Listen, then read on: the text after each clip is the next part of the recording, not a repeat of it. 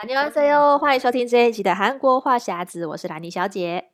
我是索尼克。好，这一集呢，我们又要再来 Part Two 追星 Part Two 来跟大家聊一下哦，因为上次跟大家聊这个追星的话题，反应还蛮热烈的。我相信其实蛮多喜欢韩国人都是因为从这个追星、追韩剧啊、演员，还有这个追偶像明星开始的。那我们这次要跟大家聊的呢，就是说，其实像我们这个粉丝都知道，其实追星有很多 特别的应援的方式，但随着时代不同呢，这个追星的方式也不太一样。像索尼克，你之前因为你。其实你应该追的星比较不是这么偶像，对不对？你有这样追星的经验吗？啊，其实我有，我有追比较偶像一点。哎，谁？你追谁？我其实应该说比较真正有在追，但也不是很入迷那种。就少女时代，就是他们有演唱会，我会特别去买票。如果也刚好买到，会去看那种。哦，那你最喜欢那个他们的谁？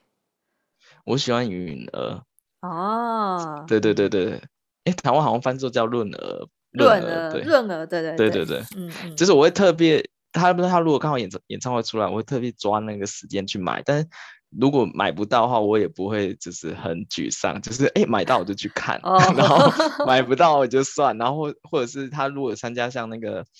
呃 Dream Concert 这种梦想演唱会的话，哎、嗯，我就刚好顺便去抢，然后哎有抢到我就去看。哎、欸，对对对对，我我对我想起来，你好像蛮蛮蛮会去 follow 这些演唱会，就是拼盘啊，或是 Dream Concert 这种，你好像都会去看，对，对不对？对对，因为因为我不是那种就是特别专一的，我可能哎这这个时间哎我可能喜欢 少女时代，然后还有什么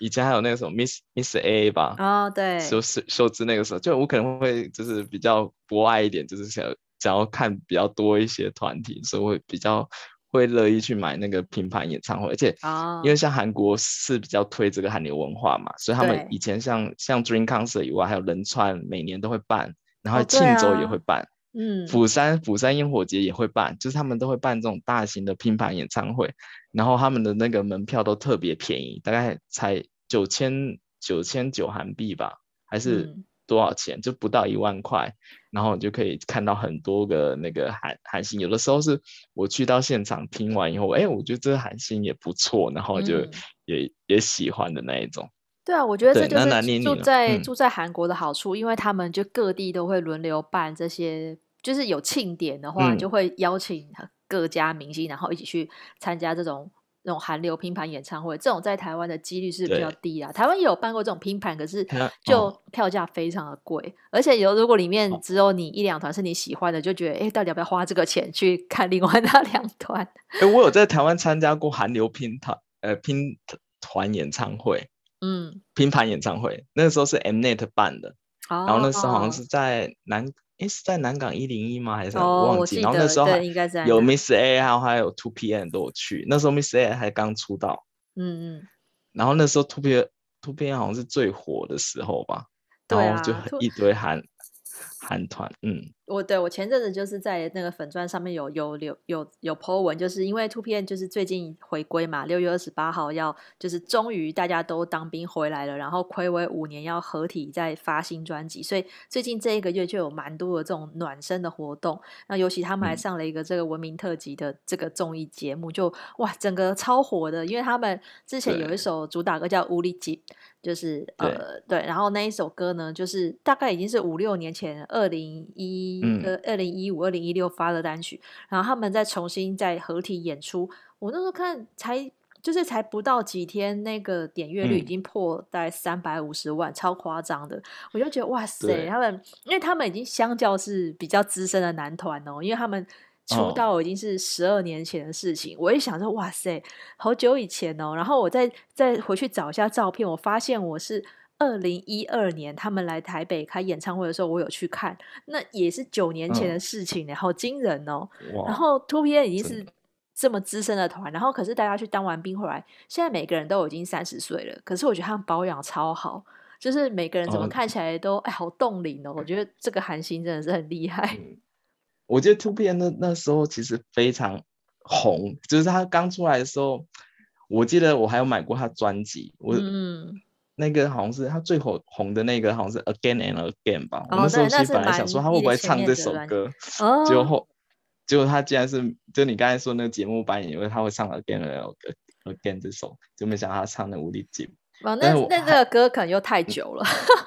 但那那首我觉得是他们的经典的代算代表作吧，我觉得是，嗯、就是他们爆火的一个。嗯、然后你刚才说那个节目还有一个那个 After School 哦，对，就那真的是那首歌，就是也是很很算是韩韩乐迷的一个代表曲吧，我觉得，就是一讲出来就是。我们那那一代的人可能都都一定会对这首歌非常有印象，这样。而且他们那时候虽然是，因为那时候女团很多，可是他们那一首 band 就是他们弄成那种鼓乐队的造型，就是在那边打鼓啊，然后穿那种乐队制服。我觉得哦，那那时候是在众多女团里面算是比较有特色，所以那首歌到现在还是很有印象，而且也很洗脑。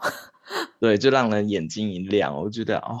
就是时，就突然就很怀念，然后又觉得是那种时代的眼泪，你知道吗？哎、欸，我都我都我都在想说，现在就是新的小朋友，这到底有没有认识过这些团？因为这些团，比如说现在的大学生好了，嗯、这些团出道的时候，都他们大概也才小学。如果我不知道他，对、啊、对啊，如果说他们那时候就有 follow 的话，那那就真的很厉害。要不然他们会觉得说，哎、欸，这是不是一个新的团？都没有看过。对，他们想要这是谁？对，而且 像 After School 他们好像新闻说他们已经有七年没有出来了样子了。对啊，七年这么长的一段空白期，我觉得好像可能可能后后面后面一代的那韩韩乐迷可能就不太清楚。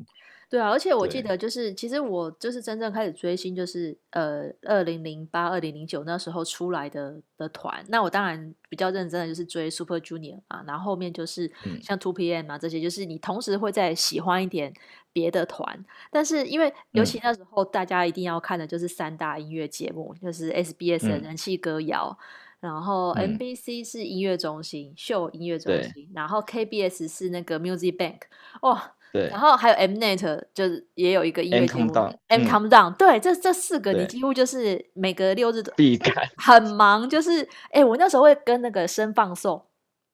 我人在我人在台湾，但是我会看网络的那个生放送，就是跟韩国同步在看 live 啊，然后网络又很卡，就 然后你都会跟着大家就是 PTT 上的留言嘛，就会。就是哎，现在到谁了？然后下下一首就是谁了？那如果他们是那种 一位候补的时候，就是最压轴的。然后那时候大家就会很亢奋，嗯、然后网络就越来越卡，因为那时候的流量全部都冲进去要看那个 live 演出。对，可是我就觉得那时候很很嗨，因为你真的很有追星的感觉，因为你是同时在看那个 live 的节目，所以你就很有临场感。嗯、而且他们如果、嗯就是主打歌比较红，像就是有些歌子，你看连续好几个礼拜都是第一名或是什么，就是我觉得那个大家情绪就会很嗨，然后就会一直说哇，我们这个礼拜要第一名，然后有什么庆祝活动啊什么的，所以那种那种追星的感觉就还蛮好的。嗯，我记得以前。就是以前那时候打搭上打个舞台，然后粉丝会自发性就是开始刷姻缘，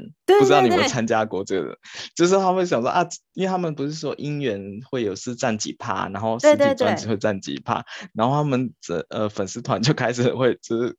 各叫大家就刷各个不同平台的那个音源。然后就是让让他自己的偶像可以让得分更高，然后可以占拿到一位，然后就觉得啊，这个 还蛮特别的。对啊，因为韩国这个走在很前面，就是数位姻缘的这个部分占比非常的重，然后每次那个。在 live 的时候就会打出那个 melon 什么什么，就是对对对对，都会排写在那里，然后大家就会开始狂刷，所以变成说你你一方面会买实体的 CD，然后实体 CD 如果每个人出一个封面，比如说 Super Junior 最多的时候可能可能十三个人，然后少的话可能有十个人有十个封面。就会大家会有可能你就喜欢的本命会去买个买他的，然后再买一个谁的，就是大家会冲。你以前也是这样吗？有，我有买过，就是你会冲那个实体 CD 的销量，然后同时要冲数位音源哦。我觉得粉丝真的超忙，而且其实还花蛮多钱的，老实说。尤其、嗯、我记得那时候还有不同教程，就是说这个，因为很很多是海外的歌迷，他不知道怎么怎么买这个音乐，哦啊啊啊嗯、然后还有教你说，哎，怎么刷，就是怎么怎么，就哪个哪个按键是加入会员，然后怎么怎么购买那个音源，然后怎么怎么的。我觉得哇，这些粉丝真的好认真。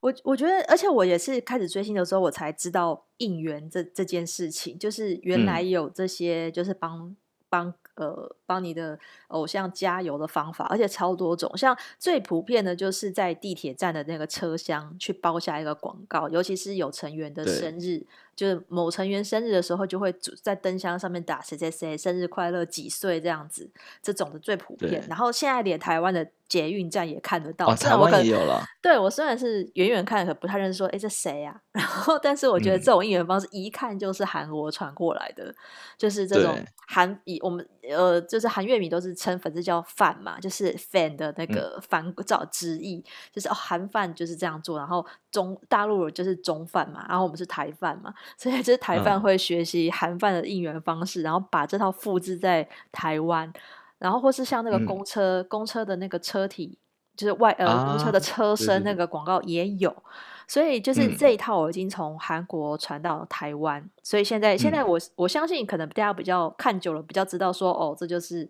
可能不认识韩星的人也知道那个是可能会走过去看一下说哦，原来这是谁谁谁生日的广告这样。然后但是在韩韩国有更多的这种应援方式。哦，对，刚才说那个灯箱的，我记得我刚开始来韩国的时候还没、嗯、还没有那么多，但是现在如果大家来韩韩国，像什么宏大啊、三星、三三层站啊，就一些比较大的站，嗯、你就会看到满满的都是那个韩星的那个应援广告，然后它下面都会写说是，哦、假如说是。中国某某贴吧的那个 的人广告，哦，然后还有个比较特别的，就是因为我觉得很可能有些韩星是他会特地去找那个那个灯箱，然后拍照上传 Instagram，就是跟粉丝互动。对对对，然后就因因为有这个粉明星做这个动作以后，就粉丝就更加的，就是我我要多放那些应援广告，嗯。然后最近韩国我觉得比较特别的，就是他们除了这样一般的这种应援广告以外，现在韩国比较。他们那些灯箱广告还流行让人家贴那个 memo 纸，就留言给那个粉那个明星，oh. 就他不是单单就是只是一个广告诶，然后他就会就是会开放一区，就让路过的粉丝，嗯，然后自己写那个 memo 纸贴上去，就可能是你想要传传达给那个明星什么的话，他、嗯、因为他们会觉得说，哎，明星可能会去经过那边去看一下，对，然后就可以留留言给那个，我就觉得。已经做到那种可以互动，我觉得还蛮厉害的。嗯，对，嗯。然后除了这个以外，呃，韩韩国还比较流行，就是粉丝会包一个那个咖啡厅办活动。这个是他们自发的，就对，就是自己的自发性成员会自己办的这样。嗯，对对，自发性的，然后他就包下来，然后。可能就是你当天去那边买的咖啡啊，就是他的那个杯套就会印那个粉丝那个那个明星的那个肖像，然后还会在那个墙上布置，是各种他什么演唱会照片啊，或者是什么，就帮他做一个就是主题性的装扮，然后可能是一两天或者是一整周都是。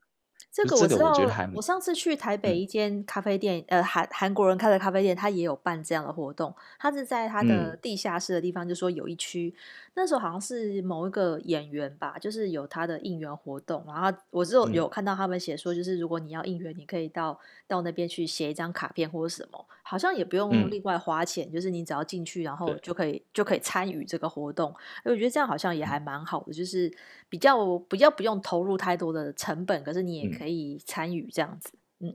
而且一方面，除了应援粉丝以外，我觉得他们还有一个就是连接，就是粉丝跟粉丝间的力量。哦、只是他们粉丝间之下还有交流，那可能就是之后变朋友，一起去韩国追星，或者是一起怎么怎么。哎、欸、有哎、欸，我我小时候也是因为这样认识了一些粉丝朋友，然后我们也会、哦、真的、哦、会定期聚会。哎、欸，我现在回想，我觉得好妙，我是完全不认识的人哦，然后各种年龄都有，可是大家就是因为喜欢 Super Junior 就聚在一起，然后会。互相交流，比如说，我们就有一起约去机场接机嘛。你一个人接比较无聊，哦嗯、但是有好几个人一起等的时候，你就比较不无聊。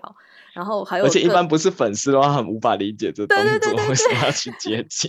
对对，所以我们就是会会会，比如说，我们不只是就是演唱会买票会会互相帮忙，我们还会一起去接机，然后还有一起去过那种饭店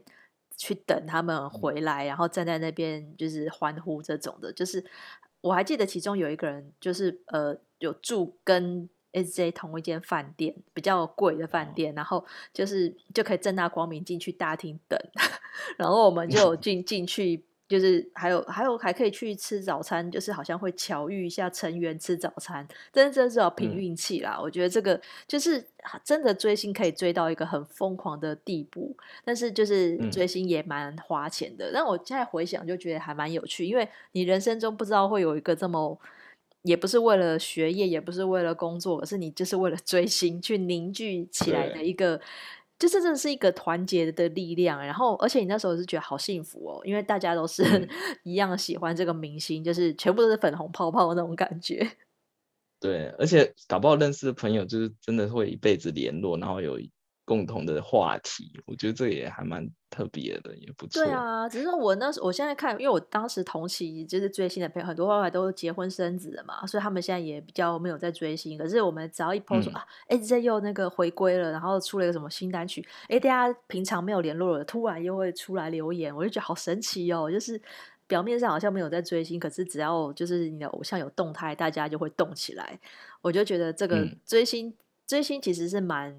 蛮长久的一件事情，可能会因为你就是现在比较没那么 follow，像我现在也已经没有去追那个人气歌谣这些直播，嗯，可是我觉得就是你偶尔还是会关心一下你的偶像的消息，就是他们什么时候要回归啊，他们什么时候谁又拍新戏，偶尔会会参与一下。可是我觉得真正就是那个应援的活动，就是凝聚粉丝力量最大的这个动力，嗯嗯，而且说到应援，我刚。刚才突然想到一个，就是以前的，就是现在的现在的歌手，如果要发新专辑，他们会自己会出来录录影片发 YouTube，教教大家说这个歌唱到哪一段，然后歌名要喊什么。我记得这以前好像还蛮特，因为我这个还蛮特别。就以前以前我来去韩国参加那什么现场音乐现场节目的时候，我都觉得很神奇，就是他们那，就是他们怎么会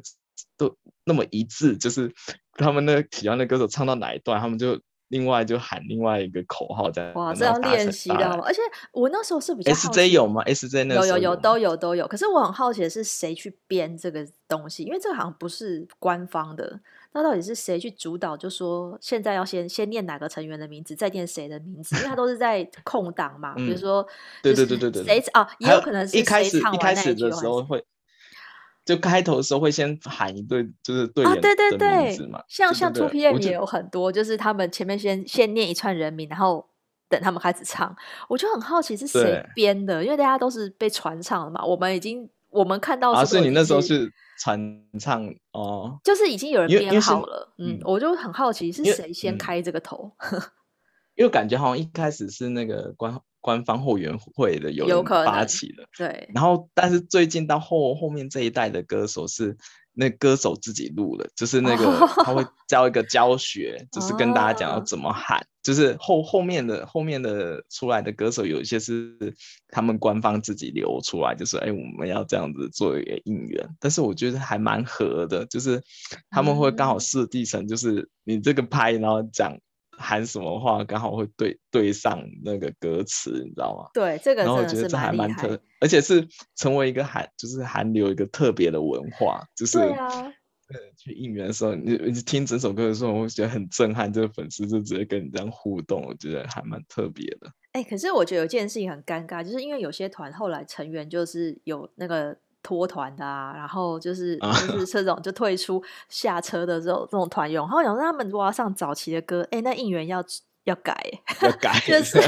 你那个那个人名是不是就不念了，还是就是就因为太多团，那拍可能要这样的，对，因为像少女时代啊、SJ 啊、Two P N 什么，就是各。就是每个团几乎都有一些成员已经就是离离队了，然后我想说，对啊，那这些这些应援的口号是不是要改？我就很好奇，但会会不会还是大家就想说算了啦，就继续沿用这样子？因为已经有个默契了，嗯、就是谁唱到哪里要唱谁。因为有些连、嗯、连那个，因为那个人脱队之后，连他的 part 要换别人唱啊，对啊，也会换别人，不错。因为有时候他的那个 part 就会换别人唱。那、嗯、那那个那他别人唱完了，那应援口号还是原唱，就是会有点尴尬。哦，那就有点尴尬，那可能要改一下。对，而且而且说到这应援，就是韩国还会流行，就是每个团会有一个应援棒。哦，对啊，颜、就是、色还有还有官方的颜色。哦，对对对，哦，而且那应援棒还会改版，我记得好像有改版。对啊，因为像像 SJ 的代代表色是宝蓝色嘛，所以它的灯打开就是蓝色的。嗯然后像 Shiny 的颜色就是那个苹果绿。哦有一点像是湖水绿、苹果绿颜色，就是是就就就是那个颜色，所以少女时代就粉红嘛，所以就是每一个团，嗯、尤其你如果看拼盘演唱会，最明显就是哪个团的颜色，哦、大家都是分好的，就不会有重复。我觉得这点很厉害，就是你你就可以看得出来那个拼盘的时候谁的人气比较高。如果看到一大片都是同某一个颜色，你就知道谁的粉丝来最多。哎，但我我觉得拼盘拼盘还蛮有趣的，有时候是会粉丝间互相联合，就像 SM 家会一起哦，对、啊，就是他们 一起，我就觉得哇，好团结，然后就一起变粉红海或者什么，然后少女时代都是粉红色，嗯。然后你记得像那时候有个节目叫做《我们结婚了》，然后他就会有跨团的偶像嘛，嗯、比如说 2PM 的 Nicole 就是跟 FX 的那个 Victoria 一起。所以他们会互相对，然后或是说 CNBLUE 的郑容和跟少女时代的徐玄，嗯，所以他们就会变成联合。嗯、如果说他们就是两团都有出现，然后粉丝就会也是一种爱屋及乌的的心态去帮忙应援，我就觉得哇，就是就变成一加一大于二的那种感觉。所以我觉得我经历过那个时代的的这种这种节目跟跟那个偶像的活动，我就觉得哎、欸、很妙哎，我觉得。就是在韩国有这种无限可能，就是你因为这个节目，他们两团各有成员在一起，然后大家就会一起就是爱屋及乌，很妙，对，还蛮特别。但但说到刚才说到演唱会，然后其实最近因为疫情的关系，然后很多那种线上、哦、变成线上了，嗯，对。然后我不知道你有没有看过，他们现在演线上演唱会变成是，你也可以买荧光棒，它就变成就是哦，好像说可以可以遥控还是什么，就变成可以一起变颜变。灯变的颜色，嗯，我觉得这个机机能还蛮特别的，这超厉害的，这好有临场感哦。对，然后就是感觉好像你在现场一样，然后它有的时候还可以，有的演唱会会可以跟那个幸幸运的话可以跟那个偶像做连线，就连麦之类的，或是他是不是可以同步视讯，然后就是好像对对对对，好像你跟他有互动这样子。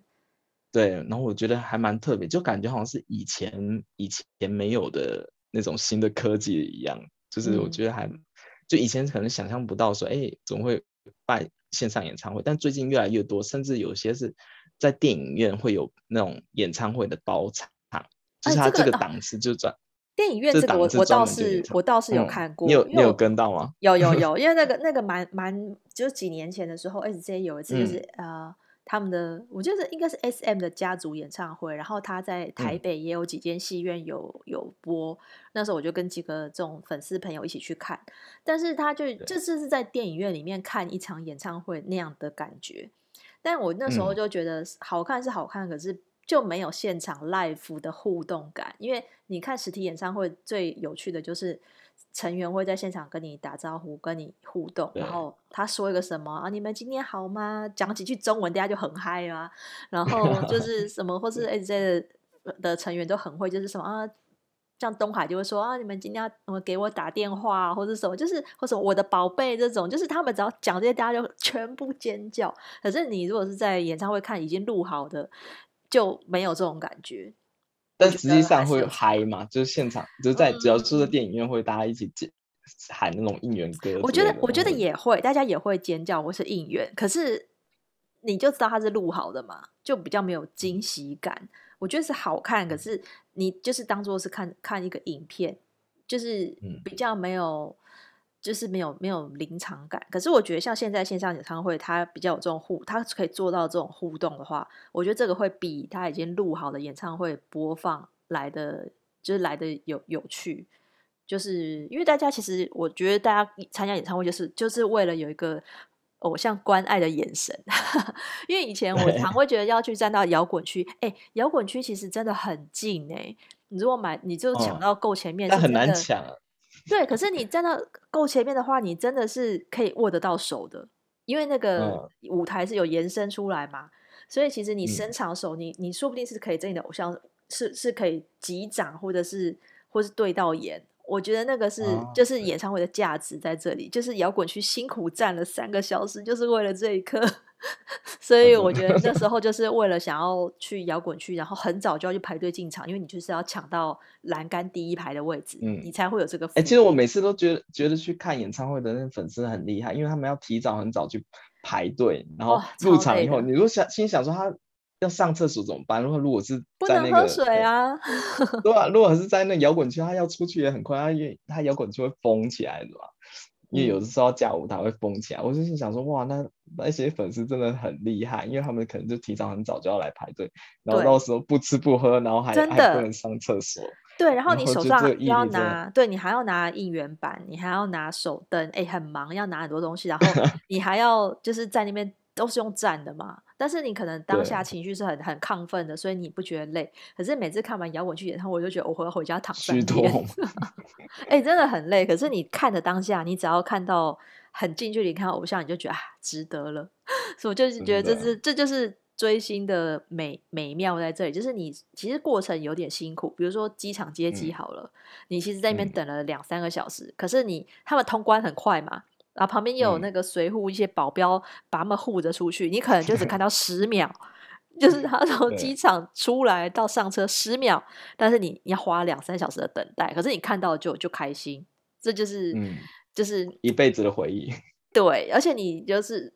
看到他有有看到，因为他们通常会戴墨镜或者戴帽子包紧紧，就我觉得就就好像没有看到什么。可是如果是看到那种没有戴墨镜或什么，还会跟你打招呼啊，那就是挥手那种，就真的很感觉很好。就是你你真的是很近距离的看到你的偶像那种感觉，跟因为有有时候演唱会还是有很很远嘛，可是接机是真的距离很近，嗯、所以我觉得接接机的那种感觉是还蛮好的，就是 对，嗯。嗯对啊，那这我们刚刚讲到都是比较偶像的啦。其实如果是像那个演员的话，演员的应援方式就不一样。对，演员的话比较特别，是他们会粉丝会包那个咖啡车，嗯、然后直接送到那演员拍摄的地方。哦、然后因为我们我之前其实有接过类似的 case，就是要给演员送咖啡车，嗯、然后我就打听一下那价钱，就都很贵贵，因为那咖啡车一出动就要至少最起。基本要一百杯咖啡，就是不管他现场有没有喝到，你就是至少要付一百杯哦咖啡的钱，他才愿意去。然后去到那边，如果那个演员他们多喝的那个钱，或者他多吃的东西的话，还是要另外算钱。嗯、然后再加上有些有些的，如果你是不知道那个他们在哪一个景点拍摄的话，他们你要有特殊管道，那还要再加钱。哇塞！那最对，所以最好的是那种，就是他们假如说是在拍古装戏，就特地在什么 MBC 拍摄场拍戏，那是最方便的，就是你就 就不用再付那个消息费，你就直接派那个咖啡车过去，那就运气好可以收得到这样的。如果是不太清楚，你还要去买消息的那那种的又更贵。然后我就觉得哇，那些粉丝真的很厉害，但是大部分那种接有有。有收那种咖啡车的那种明星，看到咖啡车来的都会去拍照发 IG，他们就觉得、哦啊、哇，就是成就感跟互动感。而且之前好像就是像有，我就前阵子有新闻到了比较大的两个明星，就是说他们在交往的时候，就是男方有在女方拍戏的时候去，就是出动一个咖啡车，他就拍了认证照，嗯、然后感谢他或什么，就是这也是一个那种。表达情意的一个方式，我觉得对，在那个韩韩剧的演员界来讲，咖啡车就是一个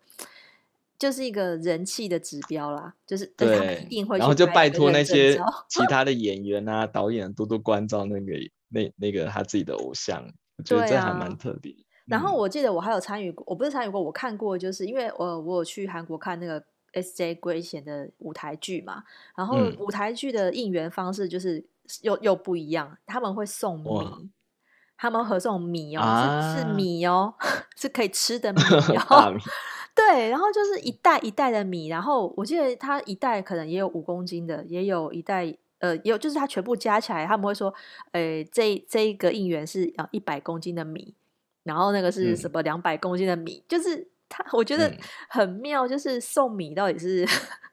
就是就是他全部摆在那个。舞台剧的那个剧场的入口嘛，嗯、你就会看到一排，比如说呃，这个米是给哪一个演员，然后他旁边会，嗯，对，贴那个出卡还是什么，就是那种那种花花在上面。其实看起来台湾人看可能会觉得有点像死人的那个，有点罐头塔的感觉。但是它它其实是一个庆祝的意思，是一个应援的方式，然后就会还好像是会说把这些米送到孤儿院，好像是对，会捐，我记得好像是会捐到公益团体。对，因为你偶像不可能自己扛回家吃，就等于是在做公益，在做善事啊。但我就觉得这个方式很特别，嗯、就是他就会堆堆堆起来一袋一袋的米在那边，然后你就看好几堆的米袋，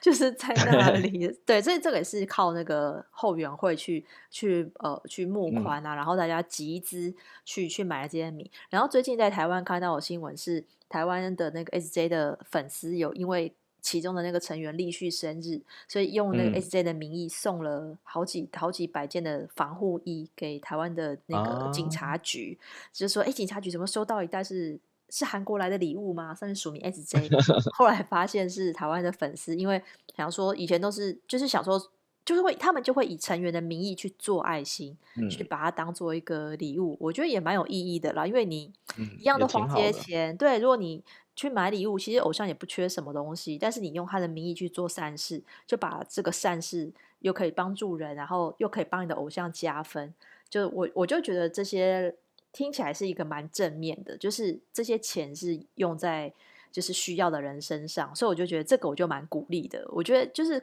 各、嗯、各种应援，我觉得都不错。像咖啡车，我觉得哎，照顾剧组人员大家辛苦了也很好，然后或者是就是像这种捐物资啊，或者说那种什么。捐钱到哪里啊？我就觉得，其实我觉得粉丝很有创意，就是他们会用各种的方式，然后去帮自己的偶像加分，所以就不会让大家觉得说什么你们追星都什么浪费钱什么，就是他把它变成一种很正面的事情。嗯嗯，就对偶像来讲，他们觉得哎，我自己的自自己的粉丝有在做好事，然后也有在回馈的社会，啊、我觉得这这其实挺好的。我觉得，对啊，我觉得台湾粉丝也可以。对，所以我常常都觉得说，其实追星这件事情，我常常说追星的小孩不会变坏，因为我觉得追星其实它是一个动力，也、嗯、是会更促使你去。因为这些偶像其实老实说，我觉得大部分都是蛮正面的啦，就是比较不会有什么，就是他们的形象都还蛮好，所以粉丝也会就自发性的希望说，大家比如说会约束自己的行为嘛，比如说你去哪里就排队或什么，就是大家都会互相约束说，哎，大家小声一点啊，或者什么，就是不要造成偶像的困扰或者什么，就是他有一个。嗯粉丝的粉丝之间就有一个约束的力量，对啊，就还蛮好。嗯、不过其实真的要追星，你，我刚刚说，其实这些应援活动大部分都是。蛮需要一点资金才可以办成的啦。然后像平常大家追星，其实周边也买的蛮多的，所以其实 追星本身也还蛮花钱的。就像像 B T B T S 出的一些周边嘛，然后像前阵子的这个麦当劳的 B T S 套餐，哎，大家应该都有参与一下。我也是买了一套，就是就是应景的吃吃看这样子。就是它是一个，它已经变成一个全球性的活动。我觉得这也是 B T S 比较厉害的地方，就是代言了麦。麦当劳，麦当劳就是一个全球性的这种跨国的餐饮业，嗯、所以就是这个，甚至在印尼那边造成那个排队的轰动还，还还变成一 个，啊、还上了国际版面。事件吗？对，因为太多外送员去、啊、去取餐了，然后把整间店挤爆然后现在不是疫情又严重，就造成群聚，我、嗯、就很夸张。啊、对，然后台湾，而且 BTS 不止他们自己的那个。东西，他们还有一个 BT 二十一的那个，就是卡通人物、形象人物，贴图也有，对，LINE 的贴图也有，对，嗯，然后也出各种各类的周边，然后我看粉丝也也都都很买单，而且他们好，我记得还有一个那个他们的咖啡厅，BT 二十一的咖啡厅，就是他们有各种就是 BTS 的。各种周边，然后最近 BTS 他们公司也在龙山那边开了一个博物馆，哦、听说也是要排队，然后里面有卖卖各种周周边以外，还有卖吃的。然后对啊，都是抢购一空。嗯，追追星的这个事情真的是聊不完。我觉得好像就是大家在那个追星的整个过程啊，然后就是有很多像像这种，他会就是像像以前没有想到有这种线上的方式嘛，然后又有些就什么应援都有改变。嗯、但是追星这件事，我觉得它本质好像没有改变，就是大家不管时代怎么变，大家喜爱偶像的心就会去投入这些应援或是什么加油的方式。我觉得这件事情是。就是那个初心是不会变的。对的，OK。对啊，就希望说，如果因为最近是因为疫情，所以很久没有韩团来台湾开演唱会嘛，然后大家也没办法去韩国追星，所以当然还是希望说，如果疫情趋缓的话，台湾跟韩国如果真的可以建立旅游泡泡的话，我相信大家又可以很快又可以恢复以前追星来韩国追星，对，你就可以，或者说韩星到台湾不用隔离的话，我相信大家很快又有机会可以再跟这个韩国的偶像互动。那我们今天的节目大家就聊到这边喽。如果喜欢我们的节目的话，欢迎订阅、按赞、分享我们的韩国话匣子 Podcast，或是追踪我的粉砖 Hello Lenny 兰妮小姐，还有索尼克的玩转韩国，都会带给大家最新的韩国资讯。那我们下个礼拜再见喽，拜拜。嗯嗯，拜拜。